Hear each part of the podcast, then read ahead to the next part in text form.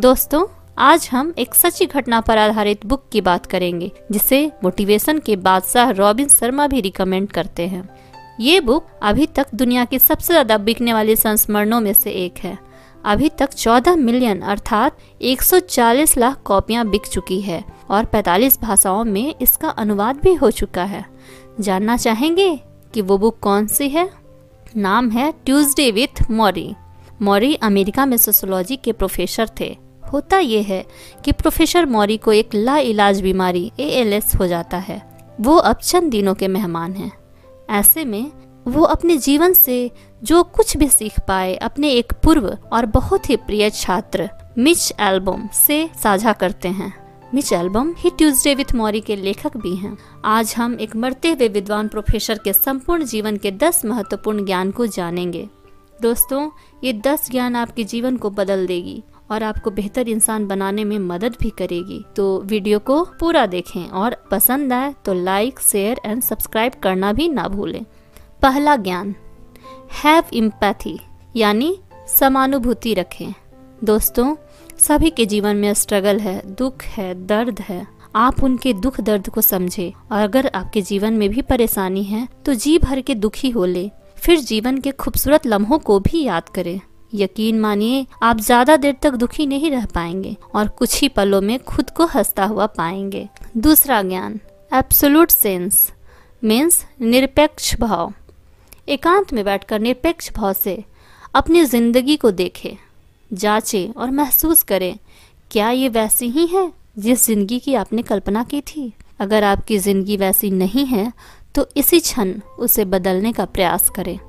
तीसरा ज्ञान prepare for death, यानी मौत की तैयारी करें। सभी जानते हैं कि मौत आनी ही है, लेकिन कोई विश्वास नहीं करता।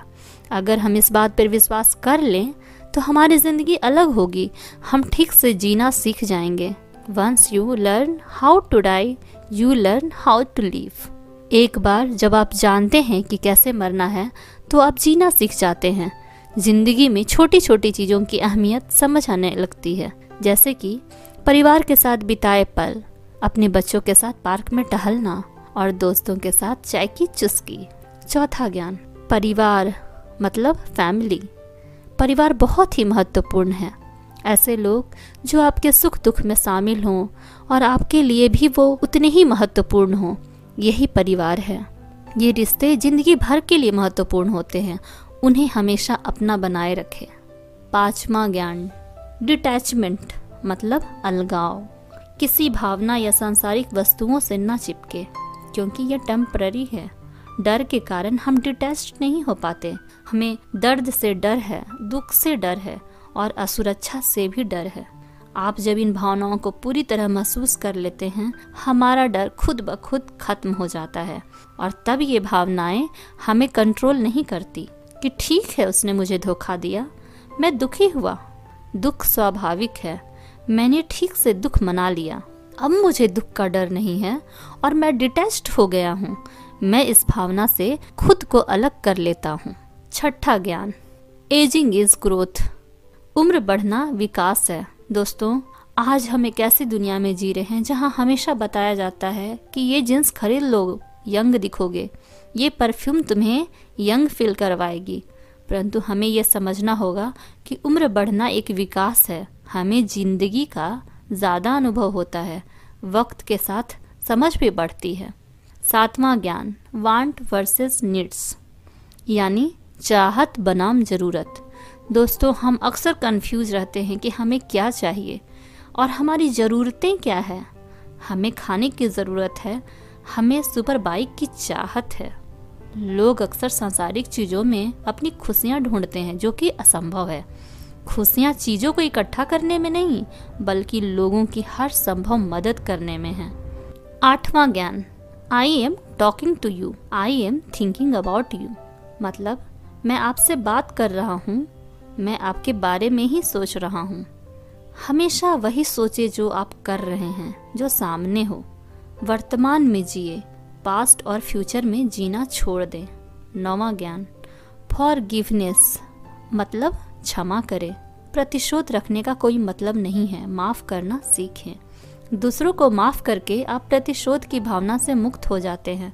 प्रतिशोध आपको बंधक बनाकर रखती है। दोस्तों, आप खुद को भी माफ़ कर दे। पास्ट में हुई किसी गलती के लिए या ऐसा काम जो आप करना तो चाहते थे लेकिन कर नहीं पाए। माफ़ करने से आपकी ज़िंदगी में शांति और सुकून आएगा। दसवां ज्ञान there is no such thing as too late in life जीवन में बहुत देर हो चुकी है, ऐसी कोई चीज़ ही नहीं है। दोस्तों, नए काम की शुरुआत के लिए कभी देरी नहीं होती। अच्छे काम की शुरुआत कभी भी की जा सकती है।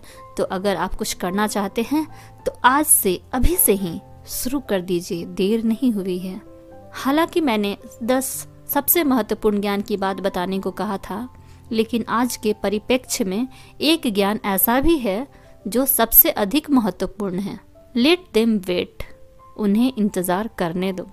आज के समय में मोबाइल फ़ोन हमारे ज़िंदगी का अहम हिस्सा बन चुका है। अक्सर ऐसा प्रतीत होता है कि हम अपने परिवार, दोस्त और करीबी लोगों से बात कर रहे होते हैं क्वालिटी टाइम स्पेंड कर रहे होते हैं उसी समय फ़ोन की घंटी बजती है और हम सारा काम छोड़कर फ़ोन में लग जाते हैं। अगर कुछ अर्जेंट ना हो तो हम बाद में भी बात कर सकते हैं। Let's collar wait and focus on quality time